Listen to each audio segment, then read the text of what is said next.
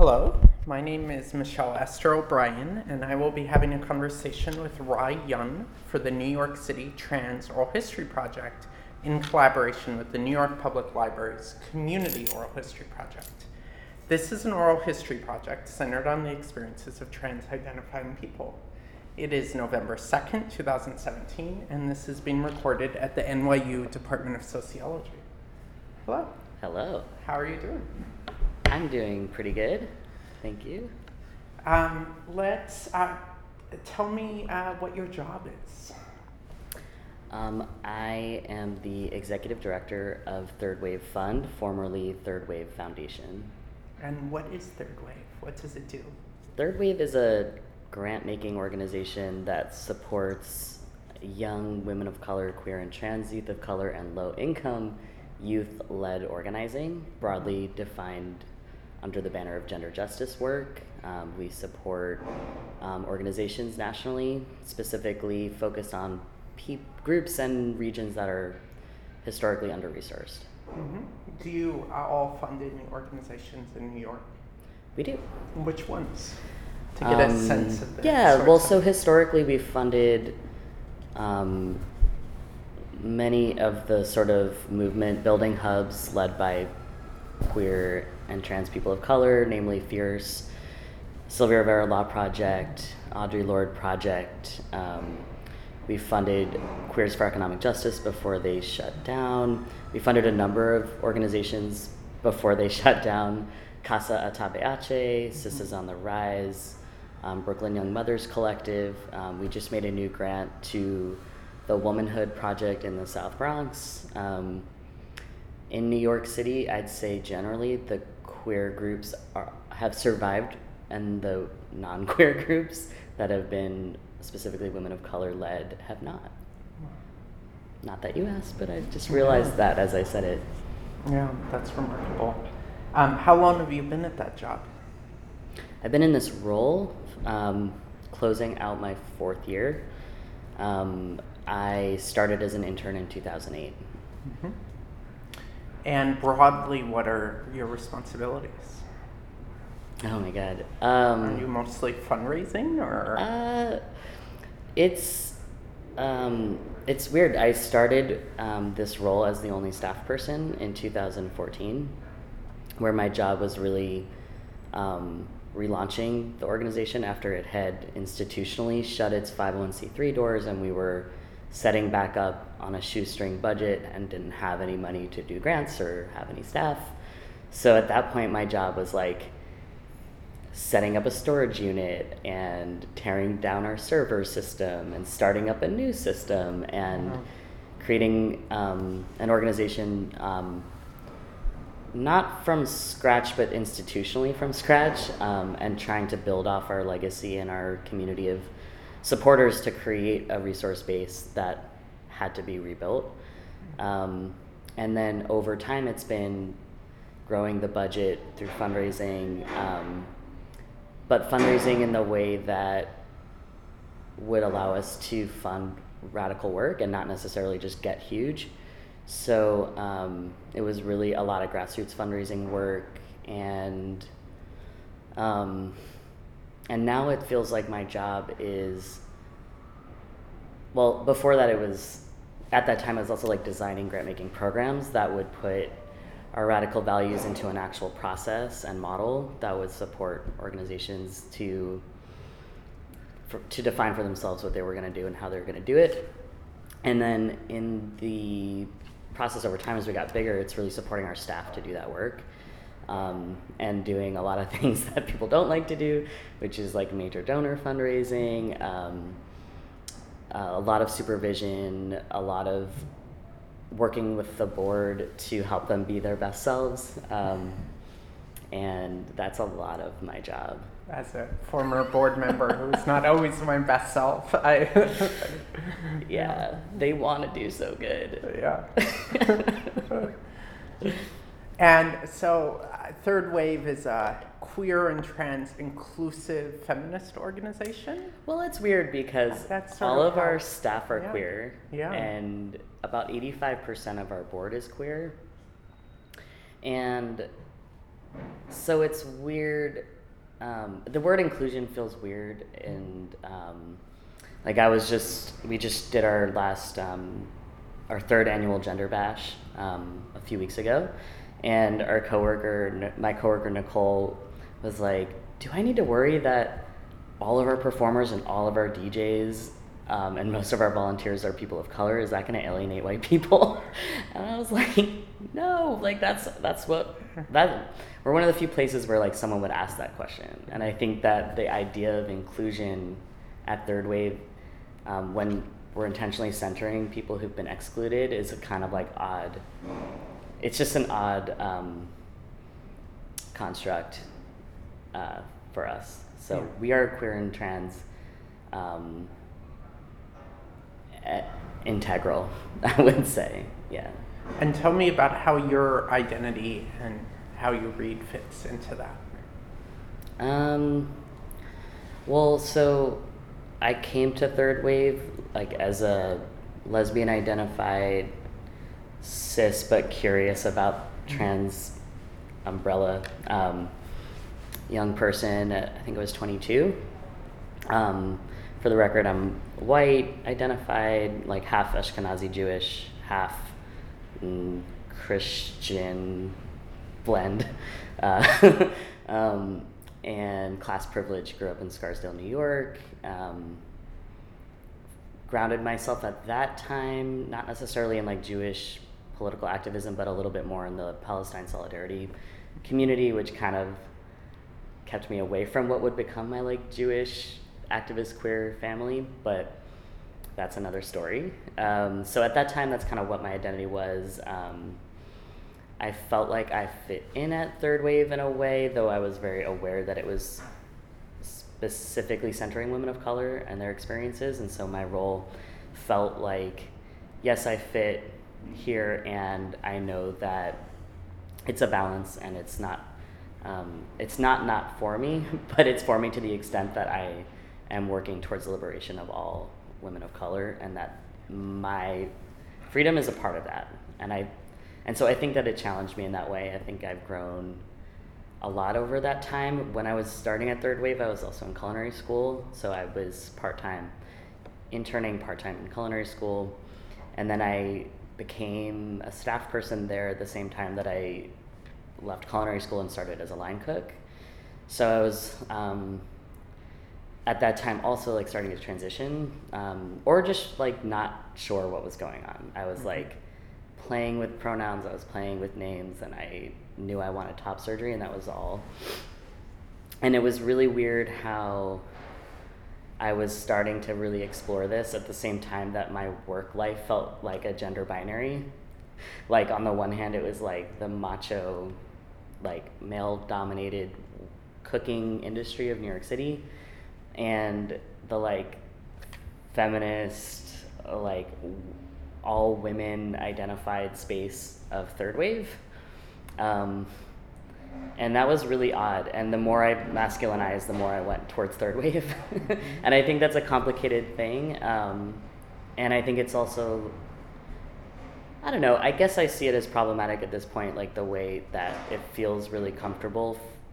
It felt comfortable for me to masculinize and feel really comfortable within this feminist environment where I knew trans women of color like often didn't feel comfortable and and trans women in general didn't feel comfortable. I didn't realize how how true that was until years of being there where i was like oh this isn't part of our rich history. This is um, often an exception to the rule. And so started to just kind of see my place in this work uh, differently. Started really like inspecting my comfort level. Started really reading a lot about um, trans experiences and just like how gendered they are um, and classed and raced. So um, yeah, I think about my position in this work all the time, and it and it does feel like a microcosm of uh, feminism in general. Like I'm very much in this like living fabric of an evolving and stuck kind of um, ideology at all times. So that yeah, that's a long answer. Uh, perfect. Um, so let's loop around to talking about Third Wave, but for the moment, back up into sort of how you came to it. Mhm. So before we started the interview, you mentioned you used to be a Republican. Yes. Tell us about that.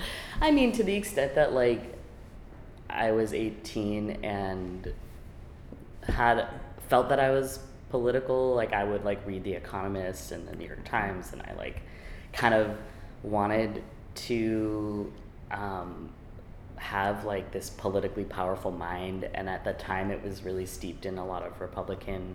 But like certain kind of Republican, like a rich, like blue state Republican, um, sort of elitist mentality, like I can be socially progressive, but don't touch my tax dollars, um, kind of thing.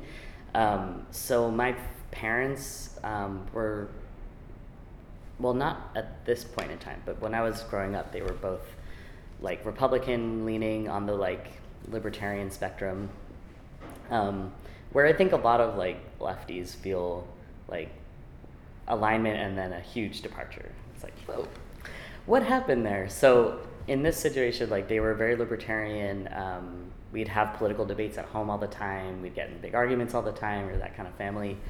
Um, and in my senior year of high school, um, I was the kid who would stand up in front of school and debate pro Iraq War, and really like felt like I had my talking points down. I felt like I was thinking independently. What, what year was that? That was in 2004 that I was kind of at the like peak Republican. So right and like the right yeah, it was Yeah. the boom before the bust. Yeah. So that was like if everything was leading up to war and everything was pointing in that direction and I was definitely like a very influential young person. I would like try to convince people and was very like good at getting people to like see why they sh- we should be invading Iraq and it was like yeah, um, that was me. So And were you queer? not like expressed that way per se. I was part of like the Gay Straight Alliance. I was butch presenting. I was um, always a weirdo. Like always had like drumsticks in my socks and always had dyed hair and then shaved my hair. Um, so I was like I looked like a dyke. Um, and I was dating a boy who looked like a girl. So we were always like a little like queer, but I didn't have the language for it at the time. Um, a lot of my friends were like the only out kids, and there never seemed to be a distinction between me and them. And you mentioned class privilege. What did your parents do? What what was well, their so my parents jumped multiple classes in the course Mhm. of their life, and much of it happened like right around when they had um, kids. So, um, my mom grew up in a large building in Far Rockaway, um, Queens, and she um, shared a room with her brother. They had a very small apartment. I think I, I would call them like low income, like working class. Um, I think she's a third generation New York City um, Jewish person who um, she met my dad while she had just graduated um, from Brooklyn College. Um, uh, he had dropped out of college and moved to New York City. He grew up in Ohio, um, in like somewhere between urban and rural kind of situation. And um, I would say he was probably somewhere between, somewhere in the like middle class. But it's hard. It's hard to know exactly because there's not a lot. I don't have a lot of like information to go off, but I always pry every time I go home. Um, like, how big were your rooms? How many people live there? Like, what did your mom do? Like, I'm trying to ask all these questions. But anyway, so they met in um, in oh god in New York City in the early 70s, I would say, and then they moved into a loft um, near or above CBGB's. I can't. I don't know the actual details. Um, very close to here? yeah, very close to here. Um, um, like my dog was named Soho because it's they met in a theater in Soho. Um, I have the Mamoun's T-shirt they got from one of their first dates. That's threadbare and my favorite shirt in the world. Um, so yeah, so they met there, and then what happened was my mom, I don't think worked. I don't think she worked, And my dad had no college degree. Um, he had dropped out of Kent State and was had largely played football. He had odd jobs like he would um, be a line cook for a while. He would scoop ice cream for a while. He would just do kind of whatever, and then he started doing like small contracting gigs. And then I guess this guy took him under his wing and taught him like, here's a toolbox, here's how you use it, and then kind of sent him out for bigger and bigger jobs. And then from there, he literally just got a loan from the bank. He went in, he looked like a good old boy, and he was like, I want to start a business called Young Construction. Um, he got a bunch of money. Um, he started doing renovations that were bigger, and then he put any money he earned into buying property and started a home, building business with no training. Um, just did it and was trusted by the banks Credit counts over and over. yeah. oh my god. So and my mom at that point, um, at one point, like his first home that he had built himself was on the market um, for too long, and it was like some bubble had burst in the economy, and uh, I was just born, and my mom, we were we were like on the brink of declaring bankruptcy, and then my mom figured out that she could that our taxes were property taxes were too high, and we had just moved to Scarsdale at that point. So somehow they went from a loft in Tribeca to a tiny home on the outskirts of Scarsdale, um, right on the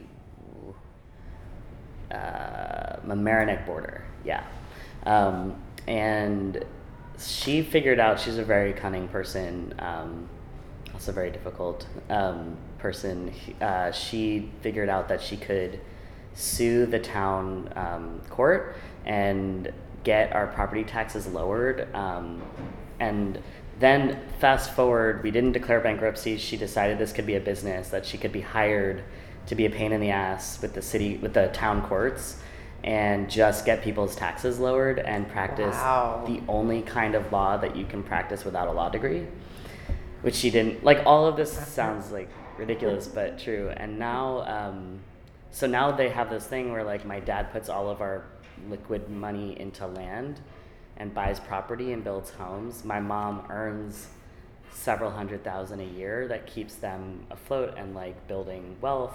Then my dad sells a home puts it into more land and they've just become rich um, that way. Wow. it's a really wacky story, but my oldest sister, like, you know, she only ever had like Salvation Army clothing. Yeah. Fast forward to me, and like, I never thought twice about money. Yeah. Um, so we have, even between the five years of like my oldest sister being born and me, a very, very different class experience. Um, and yeah.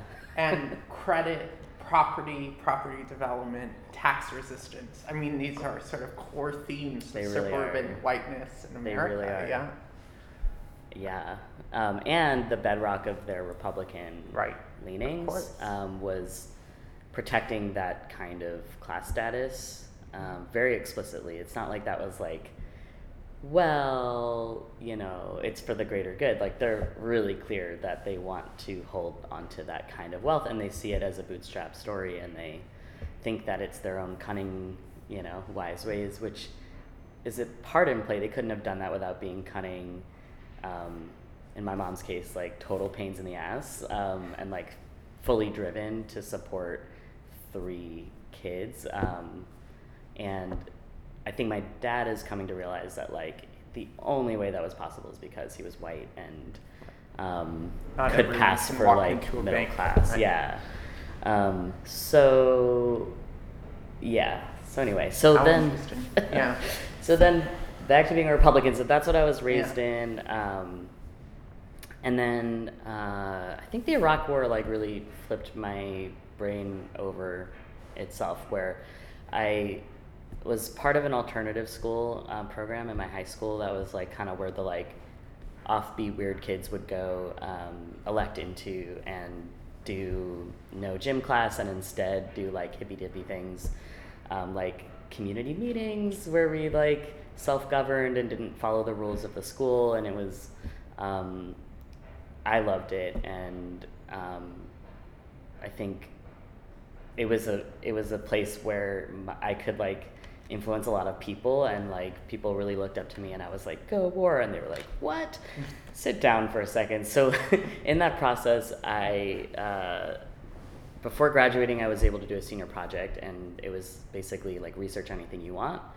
Um, I decided to research um, like a polit- from a political science angle like can democracies be created from the outside in that was my question um, I felt like if Like, related to the Iraq War. yeah, I was like, if that's if if this is the question and the answer is yes, then maybe there's some merit to what we're doing.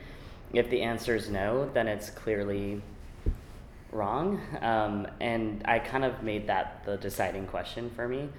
Um, and so then I researched that project. I interned at the Bard Globalization and International Affairs program, which is steeped in like a George Soros kind of political framework of neoliberalism and kind of New World Order stuff.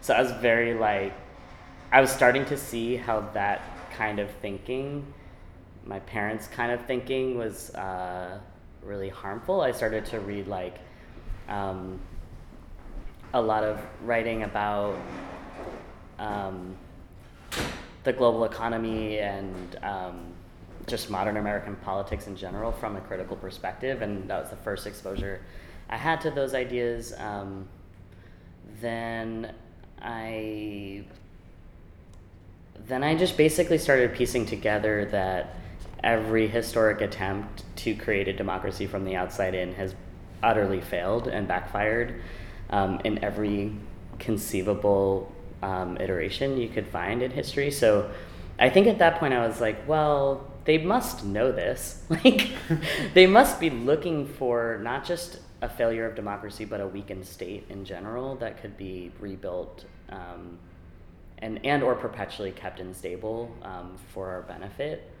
And that all added up much more than any other possibility that I could imagine. And at that point, I became a true like government skeptic and really not just became Democrat, but became a full on skeptic of all the parties and just, um, yeah, didn't belong to any one kind of uh, school. So that's where I went into Bard College, was like this opened up brain, um, less rejecting republicanism and more like decon- wanting to deconstruct everything and just kind of like understand it um, all the little blocks and like take them apart. Um, so that's kind of what I tried to do when I was at Bard, and it, um, you know, while being like a queer about town and like wanting to, you know, uh, just be a part of a different kind of social life um, that was a lot more exciting than what Scarsdale, New York, allowed. And Bard geographically is accessible to the city. Um, it depends what you call accessible. Um, it's probably if you were driving straight from Bard to New York, it's probably a little over two hours. Okay. Um, you can kind of take the train, but you also still kind of need a car um, to do that. So, yeah. So I went to Bard, and then um, it was it was probably a great place for me intellectually to be because of this path that I was on. It's very um, much like a place for like critical theory um, and a place for um, uh, re- just really look trying to look um, at what's behind things and like understand what's going on. So that's what I did, and I studied Arabic language, culture, and literature as part of a I don't know, maybe it was like feeling a lot of guilt and shame about how ignorant I was and how little I thought about culture and history in my understand even that question like thinking that the Iraq war would be justifiable if you could build a democracy from the outside in says nothing to um, agency and like autonomy and sort of like what is what is our relationship to that place and is it a healthy one or an unhealthy one? Um, and so that was i think part of me just wanting to un- like uh, bring uh, try and and learn and reckon and actually like absorb the massiveness of what it what another culture is um, and how ignorant it is to think you can kind of go in and just kind of make something better, um, especially as a young, dumb country.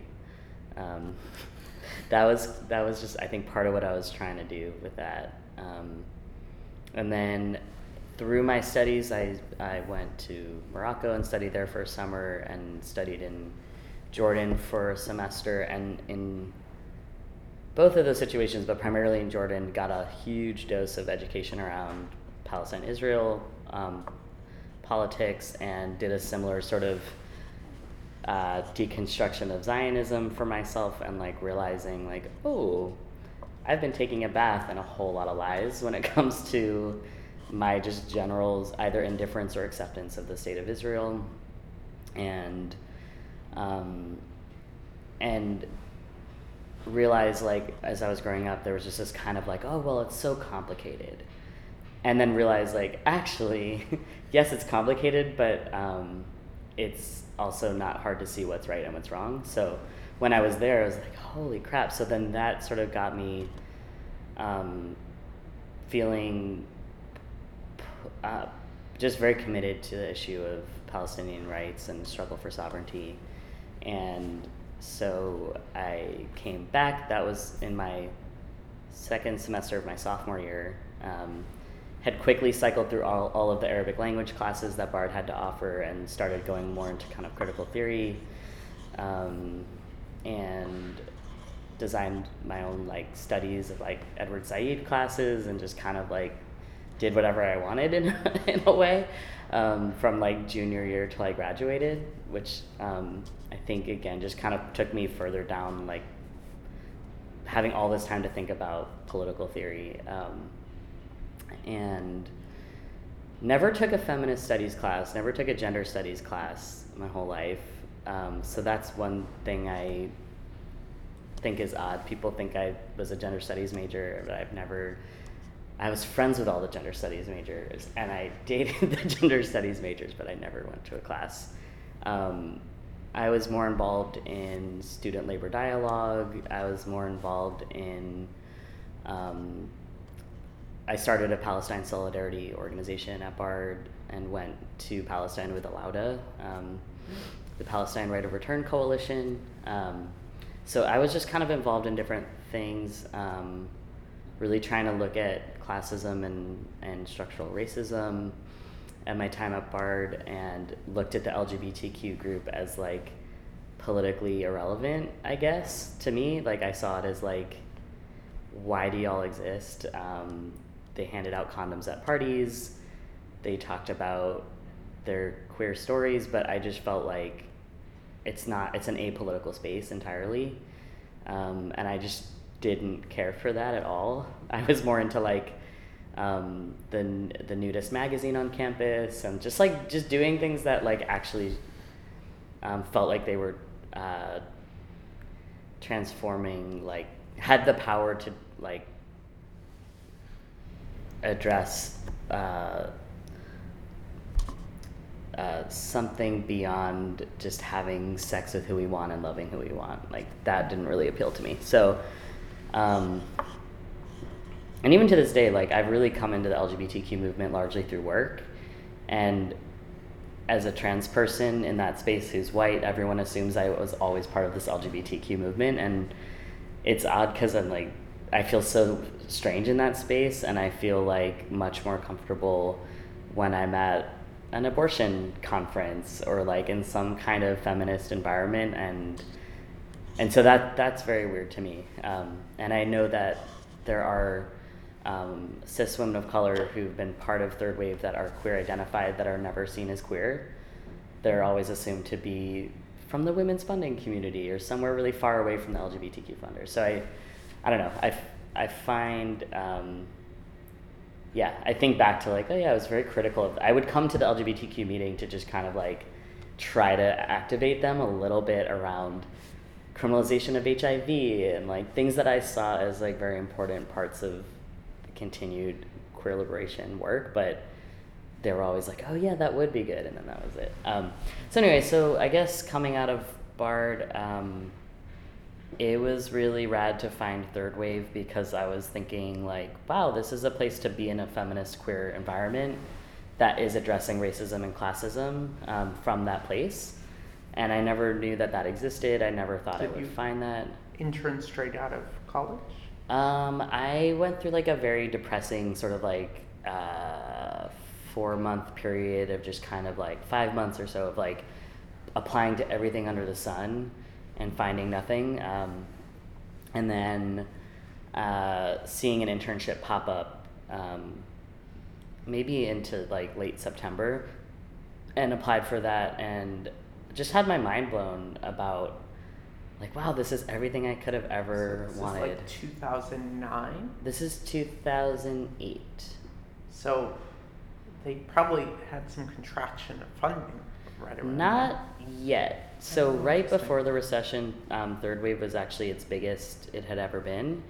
Um, Monique Mehta was on. She was transitioning out. She had a couple months left, maybe when I started, and then Mia Herndon was um, stepping in.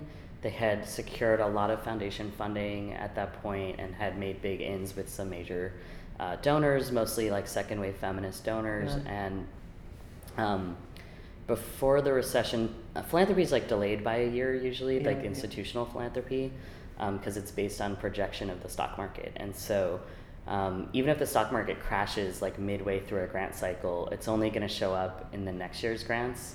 So what happened was in 2008 when I came on, we were actually going, uh, we were actually at the start of a hiring spree, and so I didn't realize that um, you know, when I came on, it was like perfect timing and that there would be a place for me and a budget for me to continue doing the work as a staff person. That was after interning for maybe eight or nine months. Um, and that internship was paid, it was um, above minimum wage. Forget what the fee was, but it was part time. Um, and I had random jobs here and there on the side. At the same time, I was also interning at Right Rides for women's safety.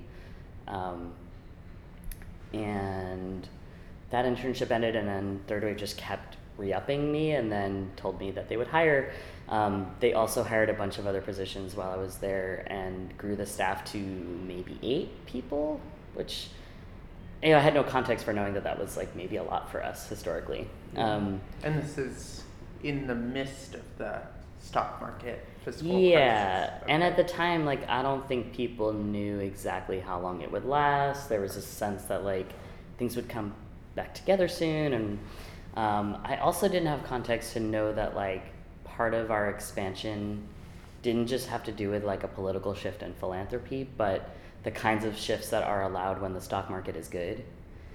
And that's kind of that's been something that I've taken with me as we've rebuilt and regrown ourselves is a deep skepticism of the field of philanthropy and why a funder would come to fund third wave. Um, So it, break that down a little bit more. So they're more open to radical ideas when the stock market is good.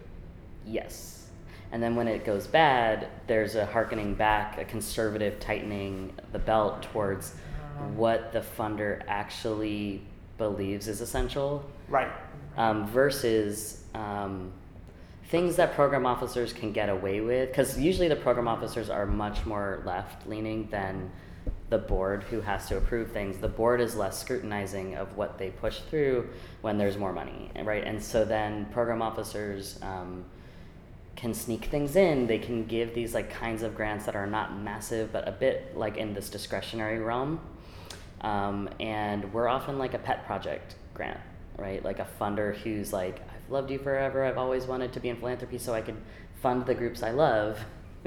they turns out it's not as easy as that, and it takes a lot of backflips and finagling and the right place and the right So time. you're talking about a program officer and a board at some very large foundation somewhere. or a, or a private smaller foundation Okay. but the point is that like i think that movement building and a very interesting yeah and political organizing um, isn't treated as the best solution we have it's treated as something fun to play with when there's extra money As opposed to what else- other sorts as of would they? opposed to um, prioritize? service provision, leadership development that's divorced from political activism, um, as opposed to um, you know, there's uh, all kinds of healthcare that isn't about structural change, but it's just about service delivery and public health kinds of um, models. Uh, I guess high level advocacy that isn't grassroots based, but it's just kind of like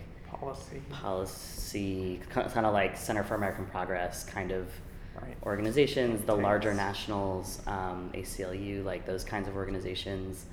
Um, very, very little going to like community led work. So uh, outline the model a little bit. So you have big foundations and private foundations working with chunks of money, and then they provide a large grant to Third Wave that then redistributes it to Yeah. uh, movement building, Yep. feminist youth, queer Yeah. youth. Yeah, there's kind of two dynamics. There's the dynamics at the top of foundations, and then there's like what's happening on the ground that Yeah. need an intermediary. So I think about it like a garden, like you're hosing a big bed of plants, right? And big philanthropy, even if it wanted to support small organizations, it's just a big sloppy hose, like crushing small groups. It wouldn't actually be effective. So I think of like an intermediary as like putting a nozzle that's a light spray.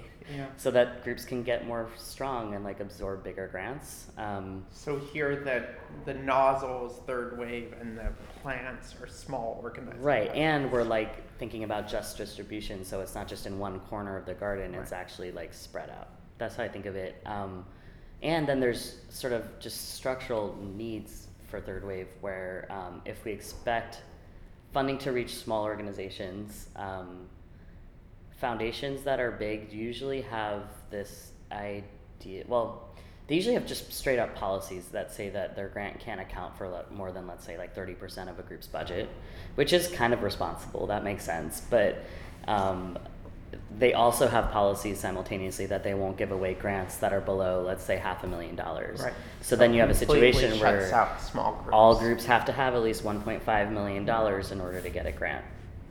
Um, so for third wave, um, we have to make the case to not just fund those groups, but to work with another institution to fund those groups. And so in tight budget years, they're looking at where do you cut costs, and they then scrutinize well. We're paying for two kinds of operations the operations of the organization and the operations of the intermediary, as opposed to the programmatic work. So I remember very clearly talking to a big funder right when the recession was happening, who was tightening their belt and was cutting out all, almost all intermediary funders, um, third wave in particular. And when we were t- asked why, she said, "Well, you know, it's really hard to make a case right now for intermediaries because of all the operations and overhead, and we could just fund the groups ourselves."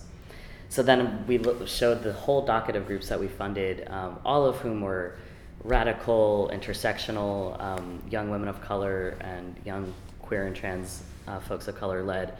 And we are like, great, so which ones are you going to fund directly, and how are you going to do that to support their success? And she was like, honestly, none of them. So it really is this kind of false premise that it's a that it's a it's a it's a critique of a model, but it's actually fundamentally not the political leanings of the foundations. Um, so uh, so that's that's why I'm very skeptical of big grants, and that's why even though we angle for certain ones, we really are building our reserves at all building our reserves at all times and um, working with individual donors and foundations that are squarely politically aligned with us um, as like the cornerstone of our budget. And then if we add on bigger grants we ask them to actually be smaller so that they won't um, topple us when they go away. Because we know they will. We're never going to be a big foundations a big mainstream foundations like 40 year grantee. Um, and we know that. And we do pass that knowledge on to our groups that we fund who get really excited when they get bigger and we're like it's not if but when you're not the exciting community du jour. When your region is not sexy anymore when the recession happens um, this money goes away and what's going to be left. And that's a lot of how we structure our grant making to encourage that kind of long-term devotion to sustainability and um, devotion to like making sure there's alignment between the political aims and the financial um, basis for their organizations. so interesting. So I, I have more questions on this, but so that you came on in 2008, you were hired, Mhm. and then what happened between then and you being the only staff? Well, I was hired in 2009 um, Okay. as a part time program assistant. Yeah. At that time, I was also a line cook, and one of the, at, and just to paint a picture, I was also busting my ass to raise money for top surgery. Um, I wasn't male identified at that time, but I was flat chested identified, I would say. Um, so I was working seven days a week, 80 hour weeks. I was line cooking um, Saturday, Sunday, and Monday. Um, and then I was third waving from Tuesday to Friday As an intern. as a part time program assistant. And, Um, and top surgery health insurance was not a part of the part-time benefit. No, package. it was not. And even if it was, um, my there was no coverage for top surgery under any plan at that time that I knew of. So at the time, what led me to busting my ass for top surgery um, was actually an infusion of money right before I became a line cook while I was still in culinary school that came from Warner Brothers Pictures because my house, it just so happened in Queens, was right next to a graveyard where Kevin Smith was filming a movie. He liked our house. He had scouts come by and come to us with this piece of paper saying, We're from Warner Brothers, we're going to produce a film. The film was called A Couple of Dicks.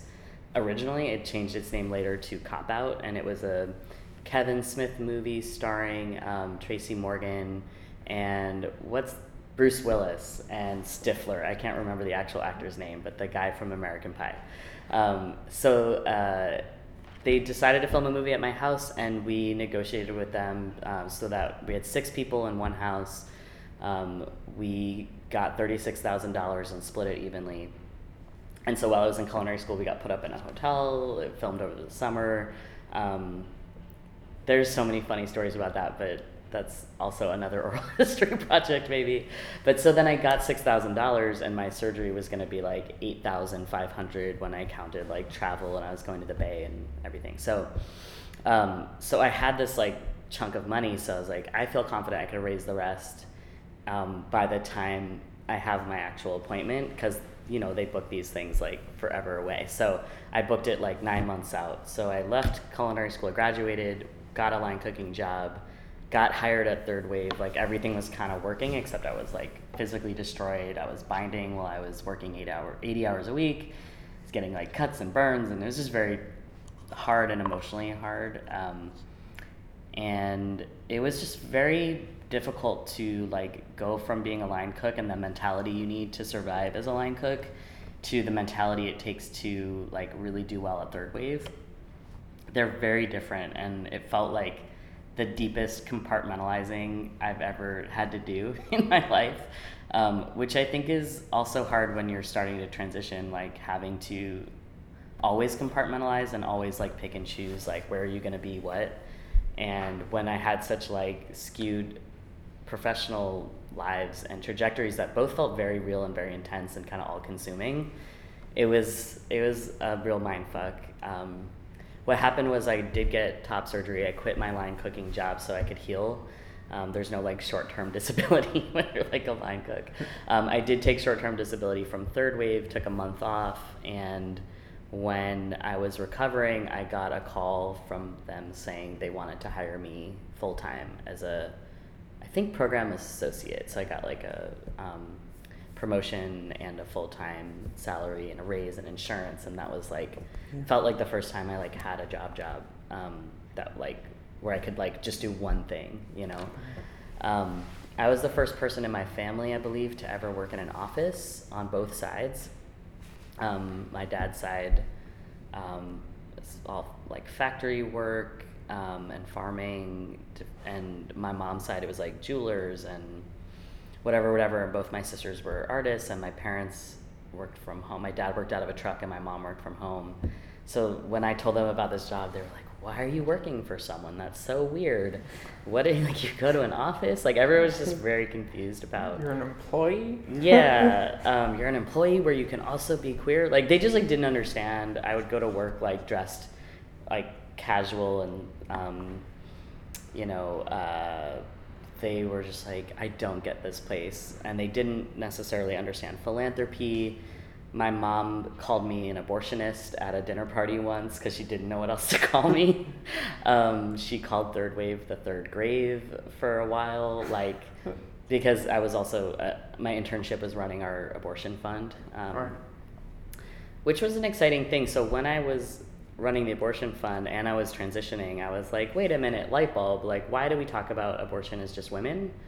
Um, and so that was when, even though I was like being supervised by someone else and they were being supervised by someone else, and I was an intern, um, when I was writing our annual report around our abortion fund, I was like, I think, I think we need to just change this and like gender neutralize the language um, and make a blurb about why. And that ended up being in 2000.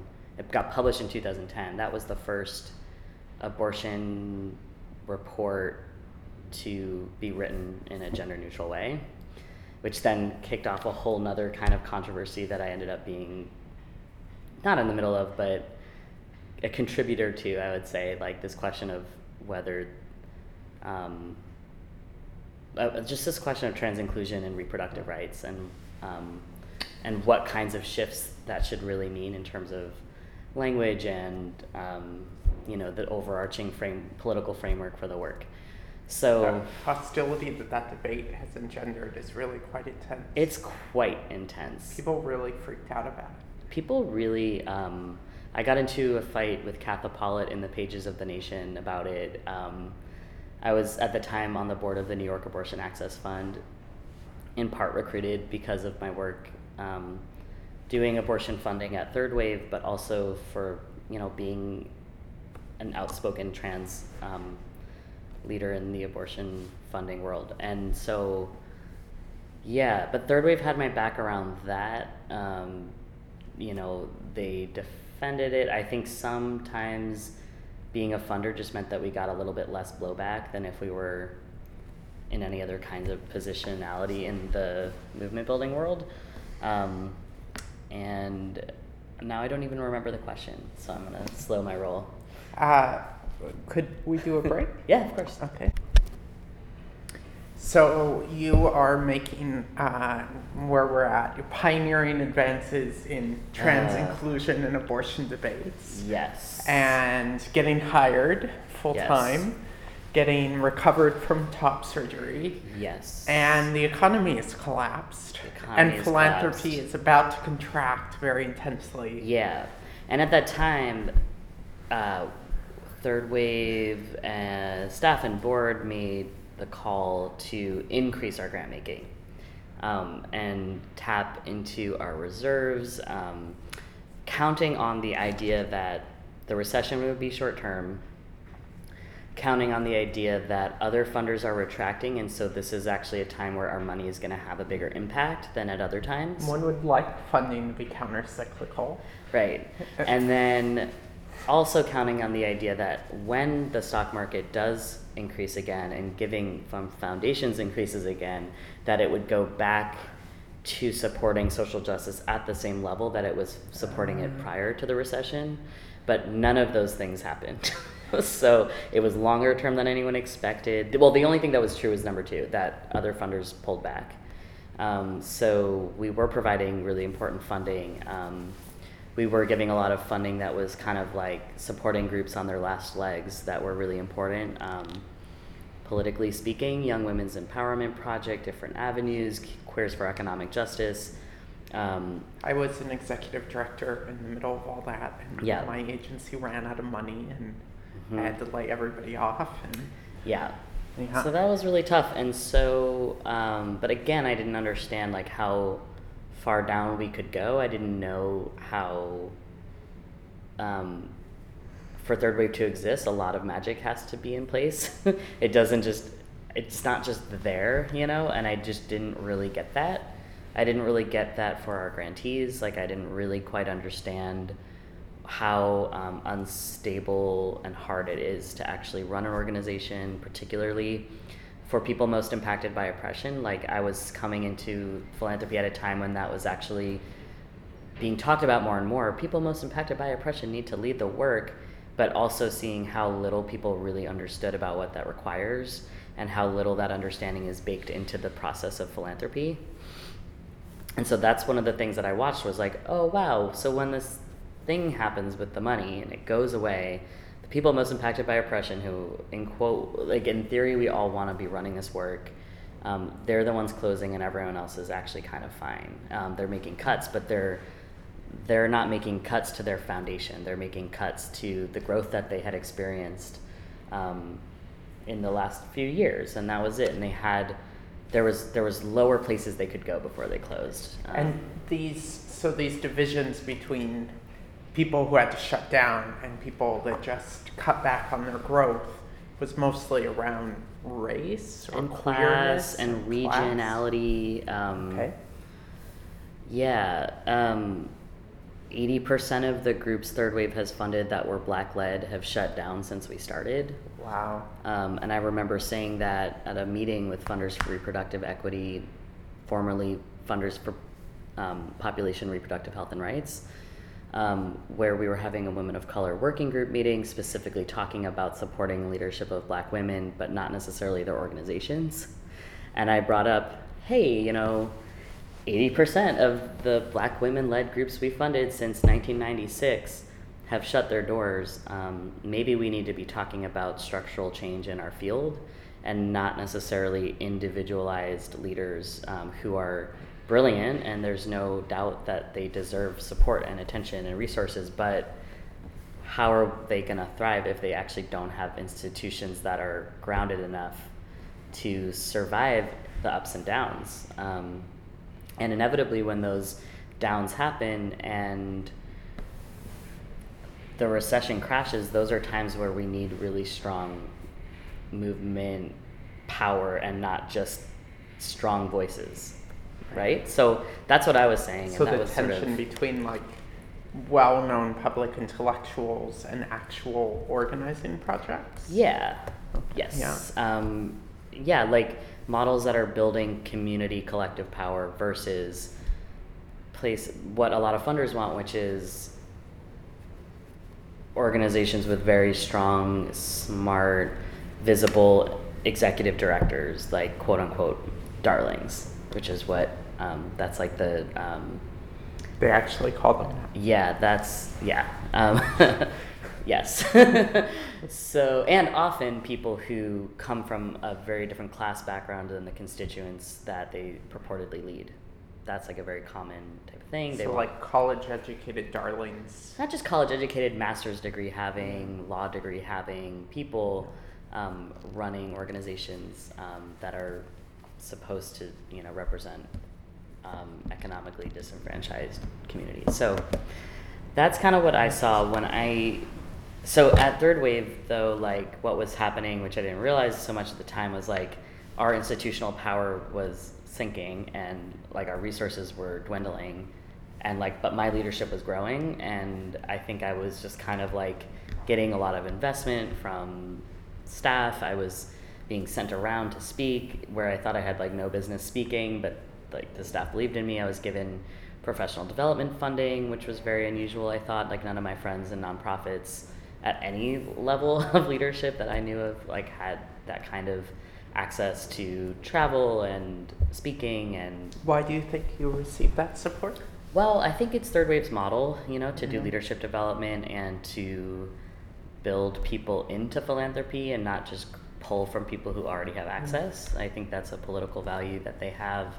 Um, you know, I think I, uh, I think I have showed that I was really able to talk both to grantees well and make sense of what they were doing to people who were very outside of that world.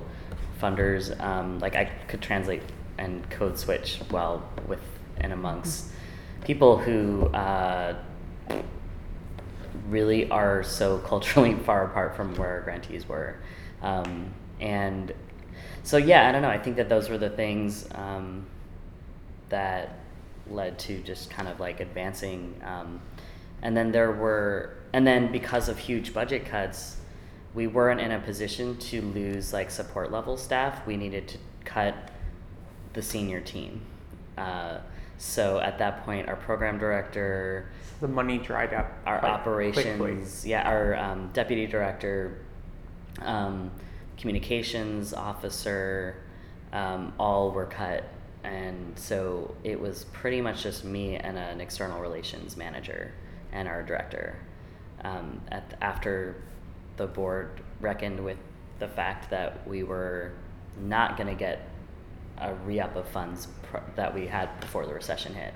And this is Um, in 2010? Or? Yeah, late 2010. Um, and then. So um, most of the staff is laid off. Yeah, and then You I got promoted to program officer, and so then our grantees, I was really um, their like main point person, and then uh, our program, like our external relations manager, quit in 2012.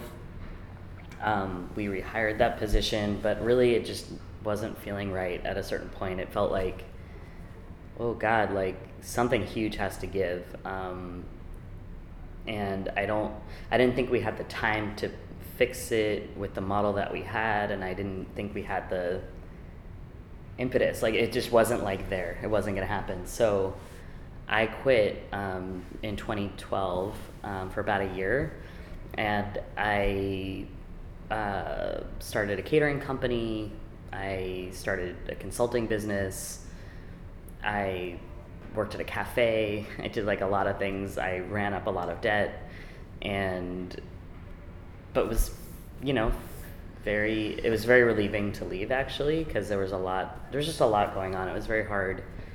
Um, few years, and also it was just a long time. It was just like hard. You know, it's like I graduated from college did this whole like double career path thing, transitioned, saw my like favorite love, organizational love, sort of like rise and fall, and just watched it kind of in tatters and just felt like very exhausted from all of that. And so I really just needed that year. Then in 2013, they had um, brought on an interim director to come in and do damage control and kind of assess and then likely sunset the organization and close up shop. Who was that? Um, that was Rosalba Messina, um, who was an interim director at Funding Exchange and a number of other organizations. Um, and you know, her her and the board and other um, stakeholders really felt that the 501c3, the model we had, the foundation structure, like couldn't be sustained another year. We really needed to close up the existing model that was there, and what it would turn into, or what it would, um, whatever, what what the remaining assets would go to was not defined when I came back on. So I was brought on as a consultant to close up the programs, give final grants, um, like tie off grants, um, and also ended up playing a bit of a like a role uh, with the stakeholder group that was being convened to figure out the future of the organization and also to bridge um, that process with our grantees so that there was some way that their collective like voice could inform what we did next. And so um, i just think i like took to that process well. I think i was um, trusted to hold a lot of responsibility in that process because the founders knew me and a lot of the donors knew me and the grantees knew me. And so at that point um, i kind of was like the only person holding the institutional like knowledge in place that it required to make a big change. So we put out a request for proposals to see where we would merge or where we would shift our assets and um, and like what kind of uh, like how we could continue our the legacy of our work if not like our institution. So we got a proposal from proteus fund um, that was the only one where it was like come park here and try to rebuild and be independent and we'll manage all of the back office and the operations and charge you very little. Um, every other proposal was like we'll just acquire you and maybe continue funding parts and pieces of the work but that's about it. So at the time, people were like, "Well, we would want to do Proteus if someone like Rye or Rye, like who knows a lot of this work and who has a vision for this work to continue, um, would serve in that leadership role and like um, like basically they were like we could do it in theory if we had a person like with a way forward and like who knew all the people and the players and the ideology and the history and all that stuff. So that was kind of like this ultimatum like I either do this or or ha- watch it go away. Um, mm-hmm. And I didn't think that it was a sure thing. Like if we move to Proteus, then we're definitely in the clear. I thought we have one year and that's it to decide if it's going to work or not, and it's an experiment. And when I made that clear to people, like I am not going to position this as uh, as if I'm definitely gonna like make this big again or uh, even even close to what it was before. And I was saying like, listen, we might might it might be that we completely close down after a year. It might be that we become um, a an activist led pooled fund where it's literally just a giving circle of donors who care about the work enough to sustain it. And so I'll see my job as like building a cross class giving pool and creating a structure for the work and then stepping away. Or um, we'll rebuild and we'll gain staff, but that's going to be a huge process and I need the right team for it. And that's when I asked if the current board would um, step down um, from leadership in this new model and support me through um, being on like a legacy council and support me to develop a new board that had the kind of startup energy it took to like really support a new kind of thing and not like exist in the old model. So that's what happened. I like said yes, we set it up. It was a lot, a lot of work. I don't even know how I did it at this point. Like when I, I our my coworker Nicole was like, "Damn, how did you do this all yourself?" Like, cause she just did our gender bash, and it was very challenging. And she was like, "How are you doing this and this and this and this and starting everything from scratch and fundraising from nothing?" And I was literally like, I don't know. Like I don't. If I think about it too long, it's gonna make me feel uh, uh, just tired. Like, um, so yeah. So that first year and a half, I was the only staff person. I was the first trans director. Clearly, like that had never happened before. Um, I was the first really like long term. I was the first full time staff person who was trans at Third Wave.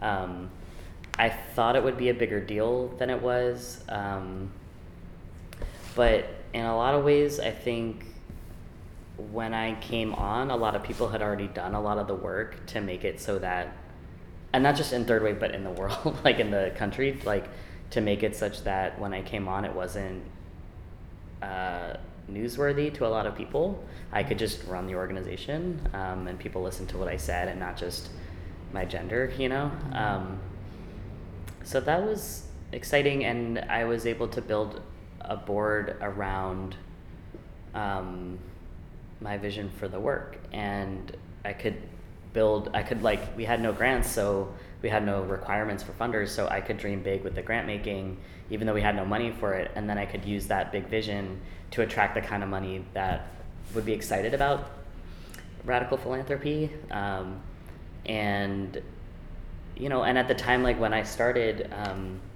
a third wave, like intersectionality was like both new to philanthropy and kind of old in terms of an ideology. Like I remember when I was an intern, we went to a 20 year retrospective on intersectionality with Kimberly Crenshaw at I think it was NYU, and at the time, like very few funders had talked about it, and we were the only ones. We were like the lone. Uh, funder in the corner being like, we need to obliterate issue areas and we need to really drill down on funding communities who've always been oppressed by philanthropy and stop playing these games, right? Um, so we were saying that, but that's not how funding was structured. And at the time that I came through, there had been this like quote unquote trans tipping point. There had been an explosion of the um, like number of funders who understood what intersectionality was.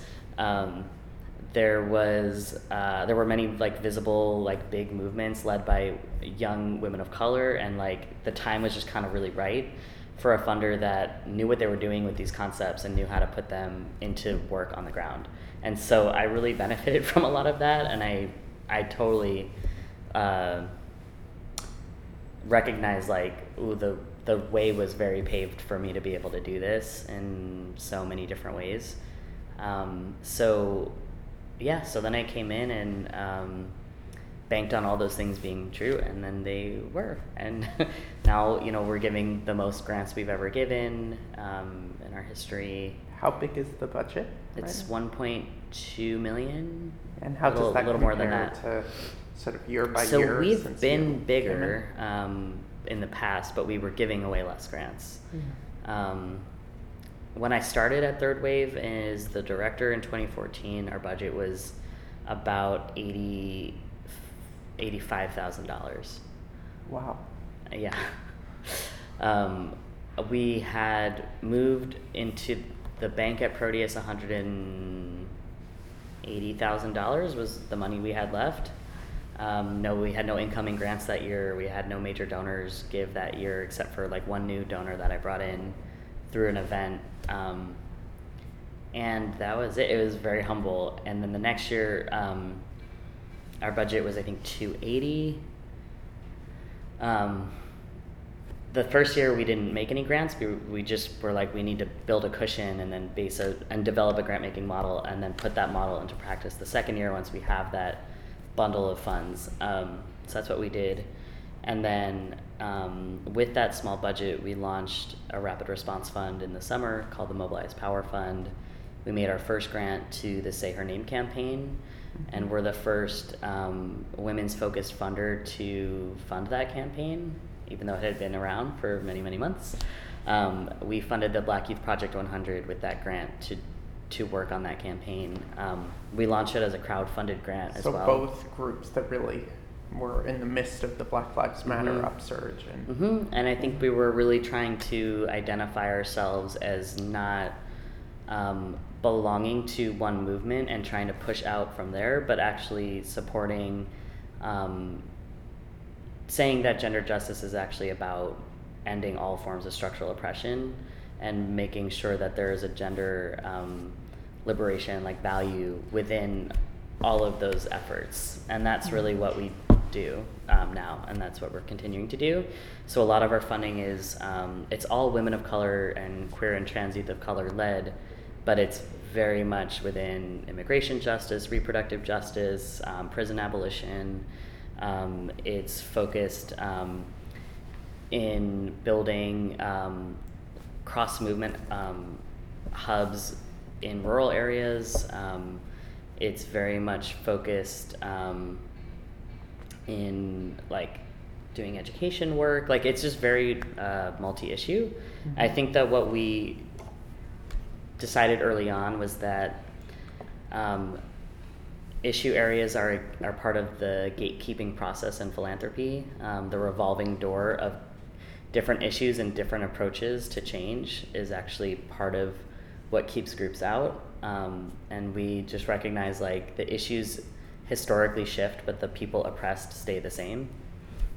Largely speaking, you know, uh, like you could look at like the history of sterilization and how it was used against indigenous women and women of color broadly and black women in particular uh, and and you could see how easily that shifted into abortion restriction targeting those same communities. They might look like the opposite strategy but the strategy is actually the same. Like it's different tactics but the same strategy of of taking away reproductive freedom um, as a tool of oppression and so when we look at that, we're like, well, we don't need dockets that are about abortion or about sterilization. We actually need dockets that are about women of color and are about um, those folks doing what they know they need to do um, to not be on that receiving end of bullshit. And that was really like our grant making model. Um, we have now implemented our like three core areas of grant making that were really designed around um, what grassroots movement building, um, what leaders have asked us for over the years. So it's a rapid response fund that makes grants every month. Um, the turnaround is about 10 days to two weeks for funding. Um, and we fund, through that fund, um, 501c3 organizations doing nonprofit, standard nonprofit work, 501c4 organizations that do lobbying, as well as groups that um, fall outside of any one like entity. Um, so that's that. So Um, what are groups that fall outside of any one entity? well, I could give an example for um, like Young Women's Empowerment Project um, technically closed down um, in 2012, 2011.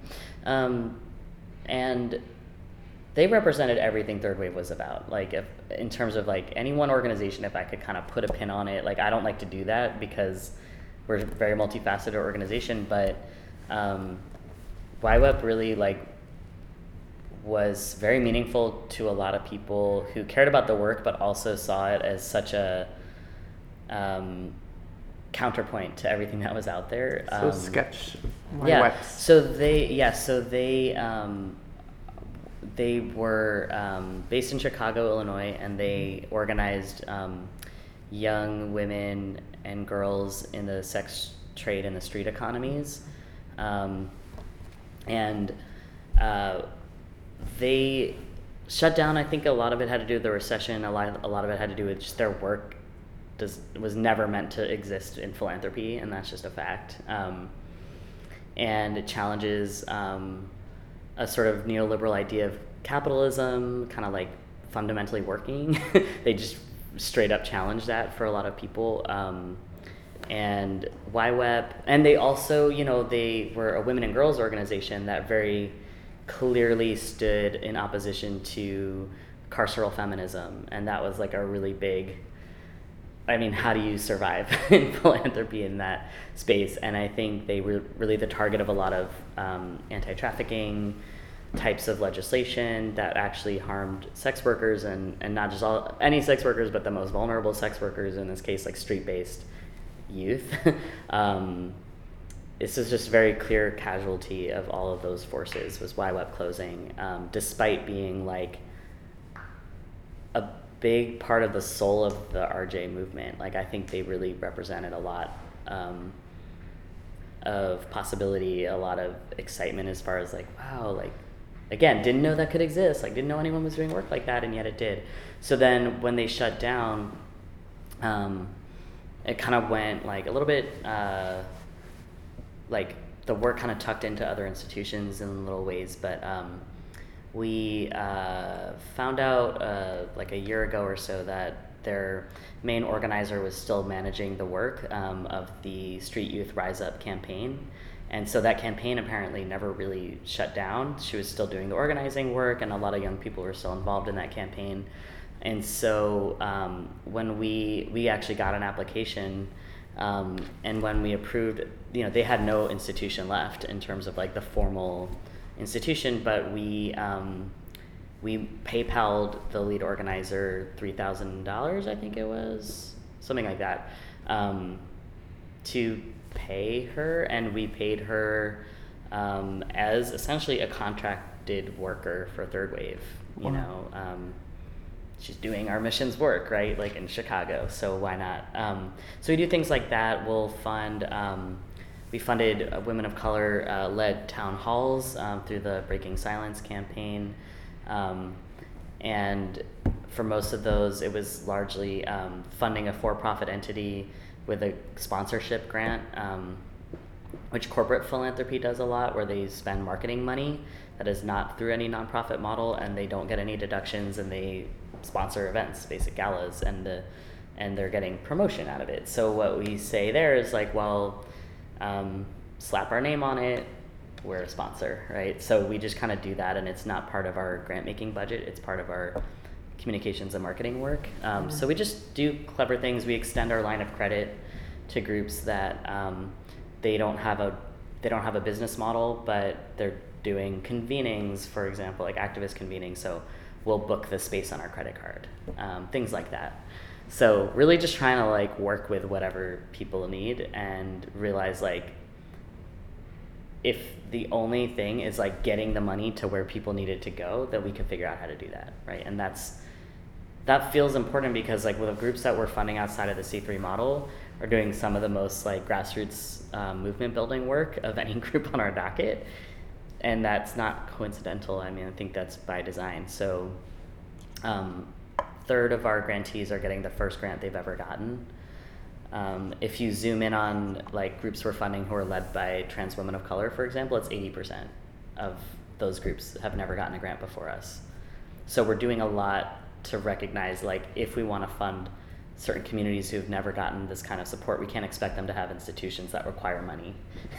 and we need to operate with a very different kind of structure and policies to make sure that like we're compliant legally and they aren't vulnerable to scrutiny from the IRS um, because then we're talking about like individual people um, who you know could get in trouble. Um, so we um, through Proteus Fund, like they have a legal team, they have a vetting department, and they bring a lot more to the table as far as like making sure that um, liability doesn't like get uh, become a trap, like it doesn't become a a legal or financial trap for whoever we're funding. Um, so yeah, so we get to be at an institution that has more um, uh, capacity to uh, do grant making and hold our finances uh, responsibly.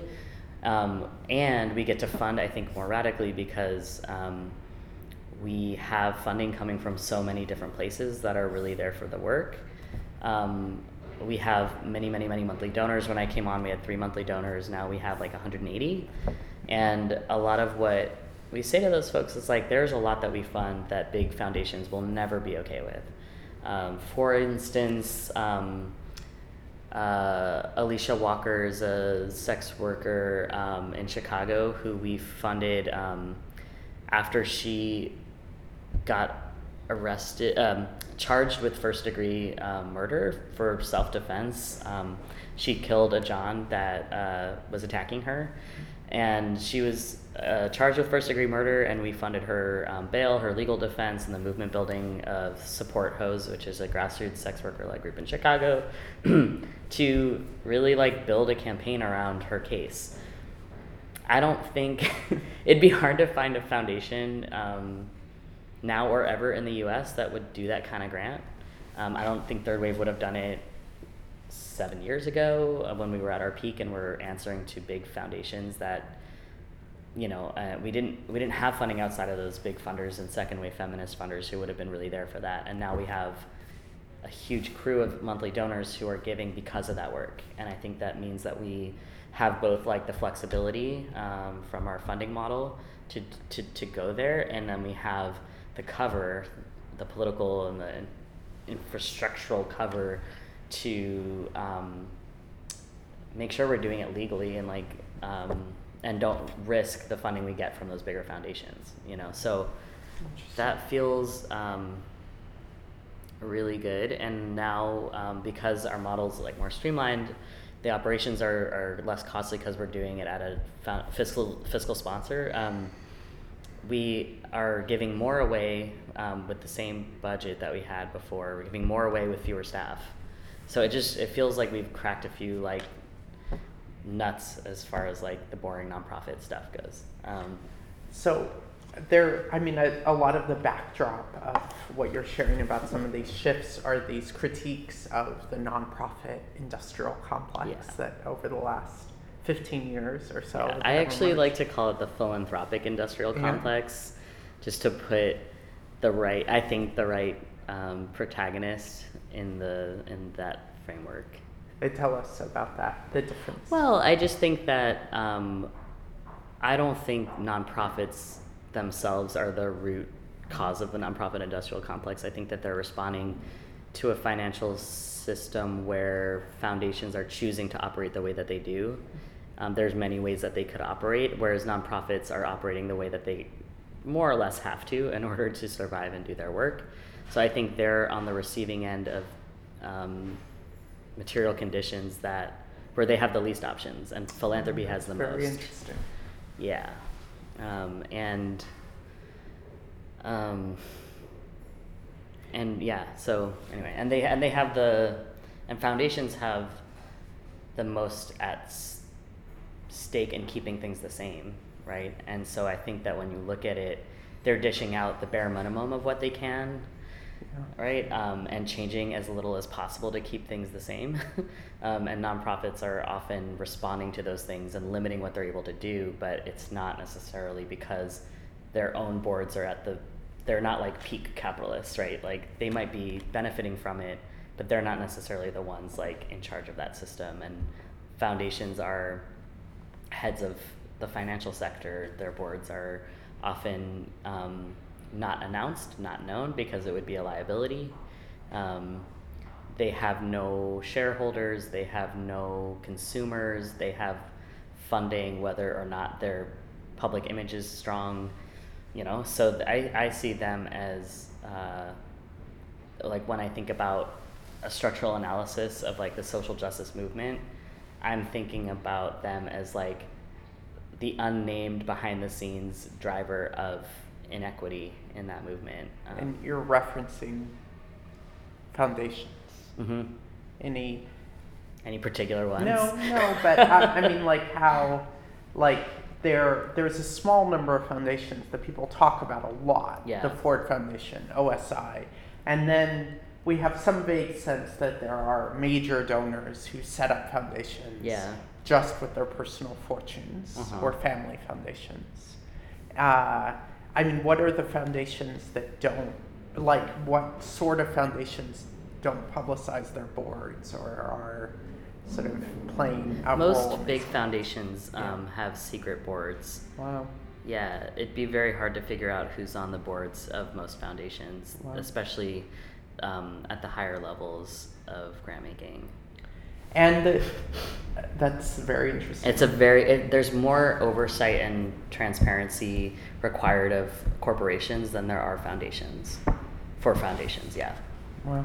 Um, and by and large, um, and I, I said this once, I think I said it at our 20th anniversary event, um, where there was a, a photo that had gone viral right before I gave this speech of um, all of these older white men in suits um, applauding um, uh, um, the removal of the ACA, some kind of, you know, uh, executive order around the ACA removal. And, um, you know, and there was all of the scrutiny of like, well, it's all these white straight men that are older in suits taking away reproductive rights and healthcare and all these things.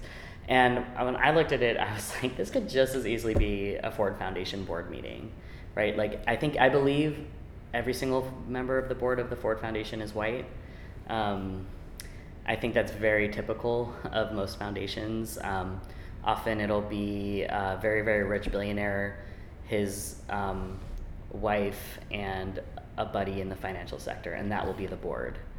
You know, so there are, there are no laws really, whereas nonprofits have lots of different laws around um, around um, how they can spend their funds. They have laws around transparency with their board. They have to publicize various things. The 990s are, um, you know, visible. Corporations have to do similar things. Um, there's some, in theory, accountability with like stakeholders and people who are shareholders or whatever. If you're going to benefit from being a public entity, there are certain laws around public um, transparency. Whereas in philanthropy, not only are there no laws, but they're also um, not paying taxes and not putting into this public system, and um, they, uh, you know, have to, in theory, um, like to to keep that tax status, they need to work on behalf of the public good. But there's actually no requirements around. There's no standard by which like there's public oversight, right? So they just say they're doing public good, and that's about it. Um, uh, yeah, there's also there's so many things I could say about like I don't know a critique of philanthropy, but I'll just kind of leave it there and say there's plenty of gap that third wave is trying to fill when it comes to social justice grant making. Um, so that's all to say. We have a rapid response fund called the Mobilized Power Fund. We um, have a um, program called the Grow Power Fund, which gives six-year grants away to emerging groups that are new and or tiny um, and or have never gotten a foundation grant before or a national one. Um, and we see this as kind of trying to look at uh, the conundrum of um, funders only wanting to establish, uh, wanting to fund established things, but you can't get established until you get funding, right? So there's like a catch 22. Um, and the people that exist in that catch 22 are the very people who need funding the most Yeah. right and so that's what that fund is about is like okay well how long does it really take for people most impacted by an issue to establish an organization and to develop it out and to build to that next level of growth and we really saw that it takes actually a minimum of like six years and it no less uh, than that. And um, unless you happen to be right square in a Venn diagram of all the different kinds of trends in philanthropy, maybe then you can kind of leapfrog a little bit in terms of development. But by and large, for the most part, if your issue doesn't become sexy and your region doesn't become sexy and you're just literally doing the work you need to do to survive in like Arizona or, you know, where do we have grantees in um, El Paso and North Carolina, whatever, um, you know, it's grueling. And so that six year grant um, includes um, each year uh, funding for um, capacity buildings uh, that organizations decide on their own how they want to use it. Um, it can roll over year to year for whenever they're ready, so it just keeps snowballing and getting bigger. And if they want to do a big project in the middle, just often how long it takes for a group to figure out what capacity building means for them, then they have a big chunk of change that they can put towards, you know, organizational development work. And then they have funding each year for a third party coach so that they're not leaning on their funder for coaching, even though they can. Like we're we realize like we're in a it's a complicated dynamic so they get Very to hire yeah very yeah. weird so we get they get to hire a group uh, a person or an organization to see them through we're kind of calling it like unofficially like a grant doula like somebody who's there to be like this is a big deal this kind of grant is like once in a once in your lifetime maybe kind of grant and and it can be leveraged to take you to a very different place at the end. Or you can kind of like just keep using the funding and then it stops and then like where you know so there's there are lots of choices you can make over six years slowly slowly slowly building towards something bigger um, something more powerful. Um, and but it's really hard to think that way and do those things when you're so in the weeds of the work and when you're really just trying to um, address like the day-to-day problems that people are having and you know and are just very buried in what you're doing so that person's like meant to be kind of on the outside helping them think strategically and long term um, and then the third is called the Own Our Power Fund, and that's about really looking at what it takes to be community led and led by people most impacted by oppression.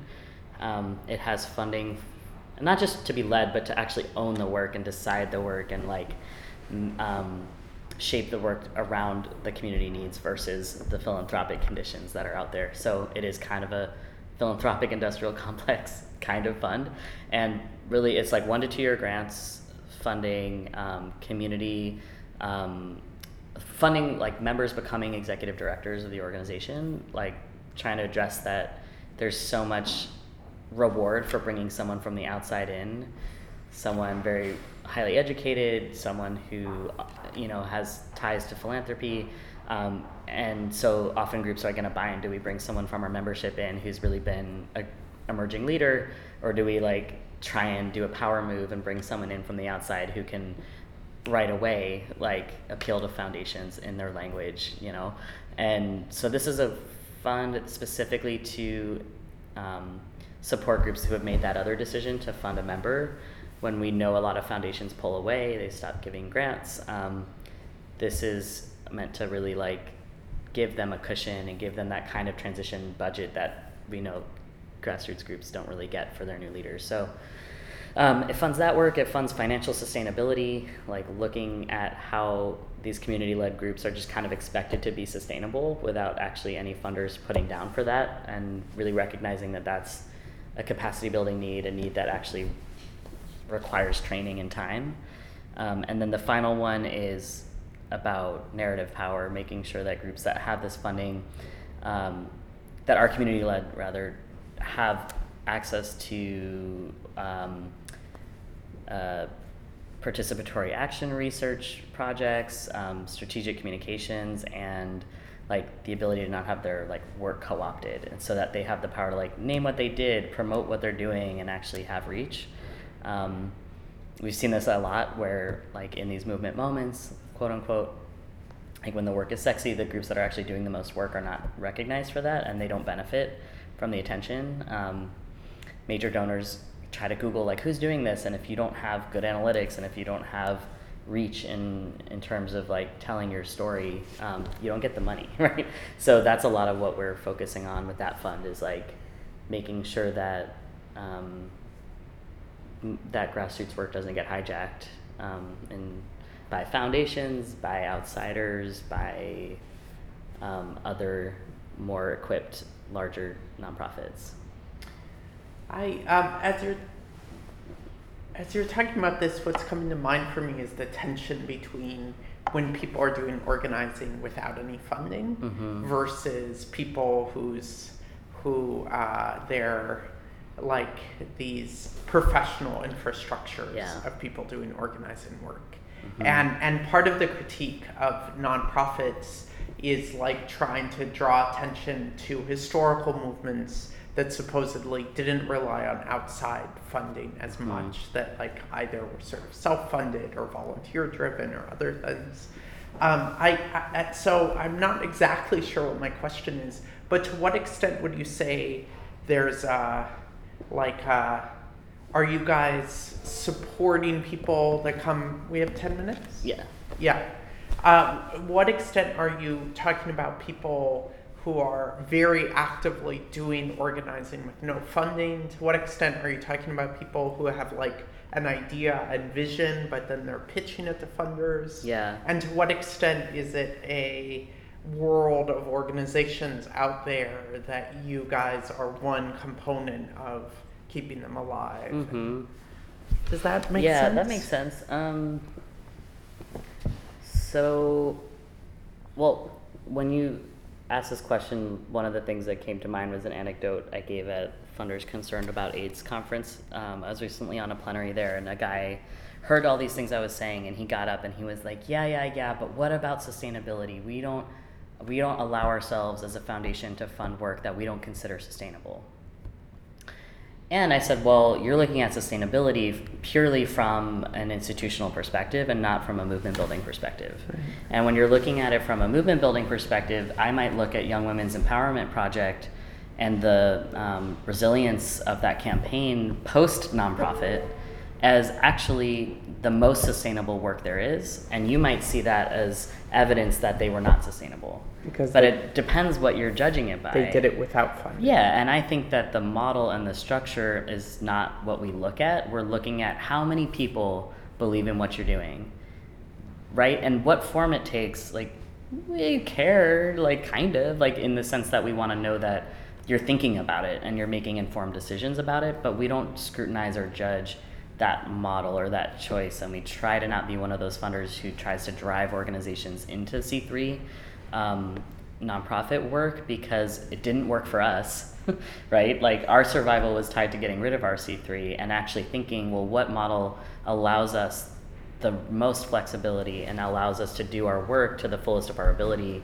and with the most integrity towards like what we mean by these words that we're saying about social justice and all these things. So, um, yeah, I think that I don't know if that answers your question, but like for example, you know, when we ask questions about um, our our potential grantees we might fund, you know, there might there it might sound really really good on paper and they might have all of the tools they need to really do some of this programming, but if we go and visit it and it feels like it's just kind of somebody who baked up an idea um, in grad school, they came out of grad school, they had some access to funding or they did some kind of Kickstarter or something and they got the money they needed from whatever means, like invisibilized, you know, um, wealth. Um, they are maybe doing some good work, quote unquote, but we don't see that as movement building per se. We're looking at like like you and who like you know what i mean like individual people do not just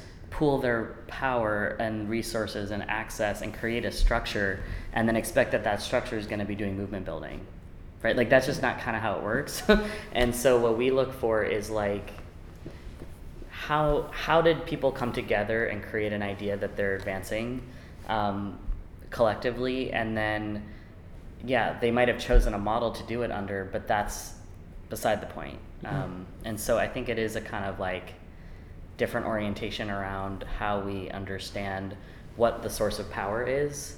And i think that for a lot of folks like that we fund they're using the nonprofit structure as a tool for community empowerment but they're not seeing that as the goal um, and they're not seeing that model as like um, the start and end of the work um, and yeah, and it is a tension. It is kind of confusing when you actually like see it break down, and then you see certain groups get really large and start to absorb big foundation dollars, and um, yeah, a lot of complicated things happen in that space. But I think what we try to do is set groups up so where they to where they can scale up and stay politically where they want to be um, in that early formation period.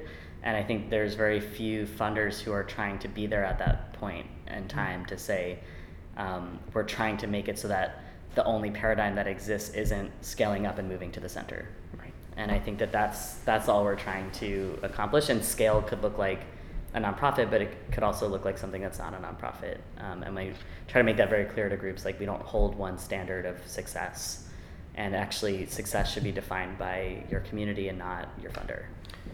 So, is it last question? Where do you see uh, trans movements, trans organizing, particularly by uh, trans folks of color that that have the kind of groups that you fund going in the coming years? Um. Oh God, we haven't even talked about this administration yet, but it's. But when you asked that question, like it just came crashing down. like, yeah, this is great, and holy hell, we're like, um, I think fighting. I, I think we're having to hold on to people who don't believe in civil rights as a strategy are like holding on for dear life to the kinds of civil rights protections that still remain somewhat in, in place. Um, and I think that trans communities are being used as a foil for like attempts to completely undermine all of civil rights in the country. And I think that that's really real. I think it's happening around employment protections and healthcare. And I think that the idea of um, trans people are too expensive for the state to employ or pay for in the military, like that kind of thing feels like the same as um, the kinds of ideologies behind pre-existing conditions and um, the kinds of ways that dis- disabled folks are being completely written out of uh, mainstream laws and healthcare policies the way that women's bodies are seen as somewhat extra or like just expensive. Um, and like the centering of cis straight white manhood as the only body that is considered universal and part of um, you know uh, a protected class. Um, and i think that trans existence um, and the existence of trans people of color trans women of color disabled trans people like are really kind of at the crosshairs of all of those attempts by this administration. And are making really clear choices about not limiting ourselves to civil rights and kind of the existing political frameworks that haven't actually served them to begin with. And um, and so I think that we're in this kind of like complicated situation where um, we're needing to fight for um, antiquated kinds of like political rights and like create kinds of institutions and models that can build beyond that. And I think that's where we've always been. Like everyone's been struggling with that. But I think this administration kind of brings it to a head and puts trans people in the center of it without our consent, right? But still, we're in the center of it. And I think we're having to look at our kind of like progressive and cisgender people on the left saying, like, um, you see how much Republicans and conservatives are obsessed with us and our bodies? Like, maybe y'all need to recognize that there's something really important here that we raise about our culture and about our economy and about our political life. And I think that that's feels like uh, what the future's about for me, like as far as I see it. Great. Yeah. Thank you so much, Ron. Thank you. This was a pleasure. It was really um, fun to get into the the thick of it with you and kind of go down memory lane.